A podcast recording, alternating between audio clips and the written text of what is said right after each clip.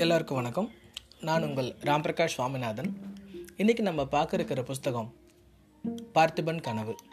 அமரர் கல்கி அவர்கள் அவருடைய அருமையான வரலாற்று புதின எழுத்துக்கள்.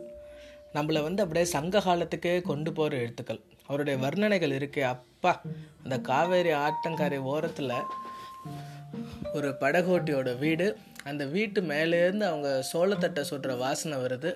அதை மோப்பம் பிடிச்சிக்கிட்டே அந்த படகோட்டி வீட்டுக்கு வராரு.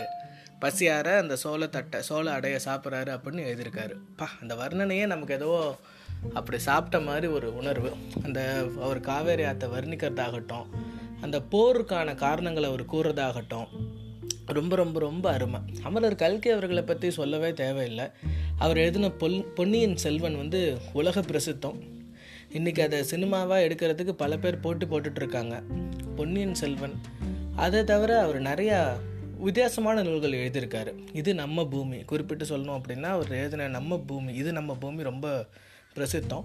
அதே மாதிரி பொய்மான் கரடு அவர் எல்லா விதத்துலையும் எழுதுவார். அவரோட வர்ணனைக்கு வந்து ஒரு ஈடு இணையே கிடையாது. இப்படி வரலாற்று புதினங்கள் எழுதுகிறவங்க வரலாற்று நூல்கள் எழுதுகிறவங்கள பார்த்திங்கன்னா நம்ம அமரர்கள் சாண்டிலின் ஐயா அதுக்கப்புறம் அசோகமித்ரன் அவர்கள் அப்புறம் நம்ம பாலகுமாரன் ஐயா அவர்கள் போல் நம்ம கல்கி கிருஷ்ணமூர்த்தி அவர்களும் மிக மிக அருமையாக எழுதுவார். அவர் வந்து அவரோட எழுத்துக்கள் நம்மளை அப்படியே அந்த வரலாற்று காலங்களுக்கே கொண்டு போயிடும். அருமையாக எழுதுவாங்க. அப்படி எழுதப்பட்ட நூல் தான் வந்து நம்ம பார்த்திபன் கனவு. பார்த்திபன் அப்படிங்கிறவர் ஒரு சோழ ராஜா. அவருக்கு ஒரு ஆசை. தமிழ்நாடு முழுக்க வந்து சோழ ராஜ்யம் இருக்கணும் அப்படின்னு சொல்லிட்டு. ஆனால் அவர் ஆசைப்படுற காலங்களில் வந்து பார்த்திங்கன்னா சோழ ராஜ்யம் ரொம்ப சுருங்கி ஒடுங்கி கிடக்கு. பல்லவ சாம்ராஜ்யம் தமிழ்நாடு முழுக்க வந்து பரவி வந்துட்டுருக்கிற காலம். பாண்டியர்களும் அந்த காலகட்டங்களில் ஏழாம் நூற்றாண்டு வந்து பாண்டியர்களும் வந்து அந்தளவு இன்னும் விஸ்தாரம் அடையலை. அப்படி இருக்கும்போது சோழரா சோழராஜ்யம் வந்து கடல் கடந்து பரவணும் அப்படின்னு வந்து பார்த்திபராஜா ஆசைப்படுறாரு. அதை அவரோட பையன்கிட்ட சொல்கிறாரு அதுக்கு நடுவில் பல்லவராஜா நரசிம்ம பல்லவரோட சண்டை போட்டு இறந்து போயிடுறாரு. அதுக்கப்புறம் அவரோட மனோரதம் எப்படி நிறைவேறுது அப்படிங்கிறத கொஞ்சம் கூட சுவாரஸ்யம் குறையாமல் அருமையான இந்த வரலாற்று நூல் நடல் எழுதியிருக்காரு. இந்த எழுத்துக்கள் வந்து இன்றியமையாத எழுத்துக்கள்.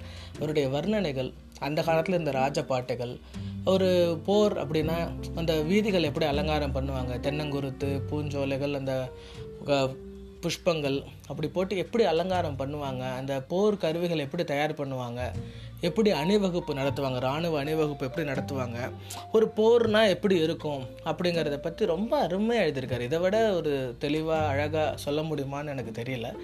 கற்பனையில் நம்மளே அப்படியே கண் முன்னாடி காட்சிப்படுத்திக்கலாம். அந்த குதிரை ஓடுற வேகம் அந்த குதிரை திடீர்னு இங்கே திரும்புது அங்கே திரும்புது ஜாதி குதிரைகள் அரபிய ஜாதி குதிரைகள் அப்படி இப்படின்னு எங்கேயோ போகிறாரு அந்த அளவு அருமையாக எழுதியிருக்காரு.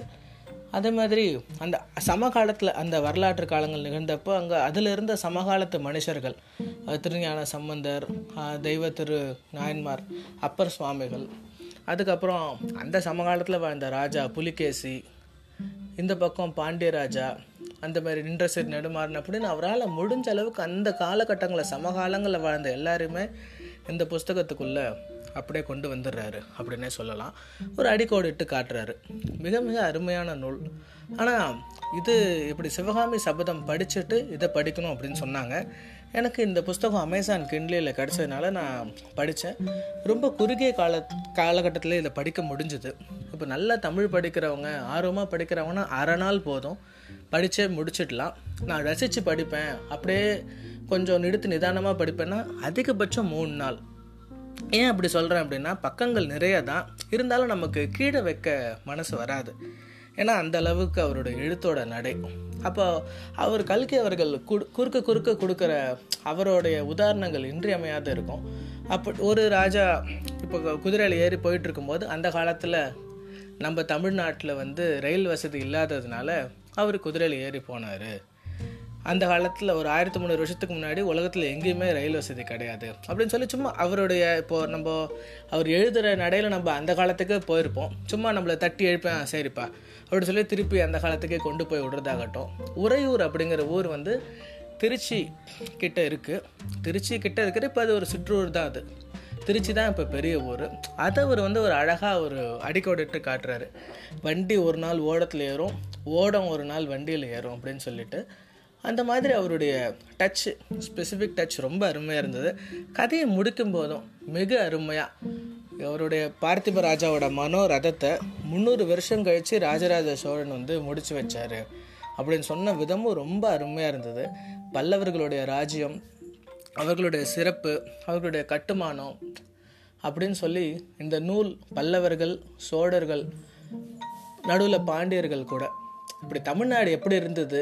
இந்த நூலை நம்ம படிக்கும்போது நிறைய வார்த்தைகள் கற்றுக்கலாம் மனோரதம் அப்படின்னா கற்பனை ஒரு சங்கல்பம் அப்படிங்கிறத மனோரதம் அப்படின்னு குறிப்பிடுறாரு.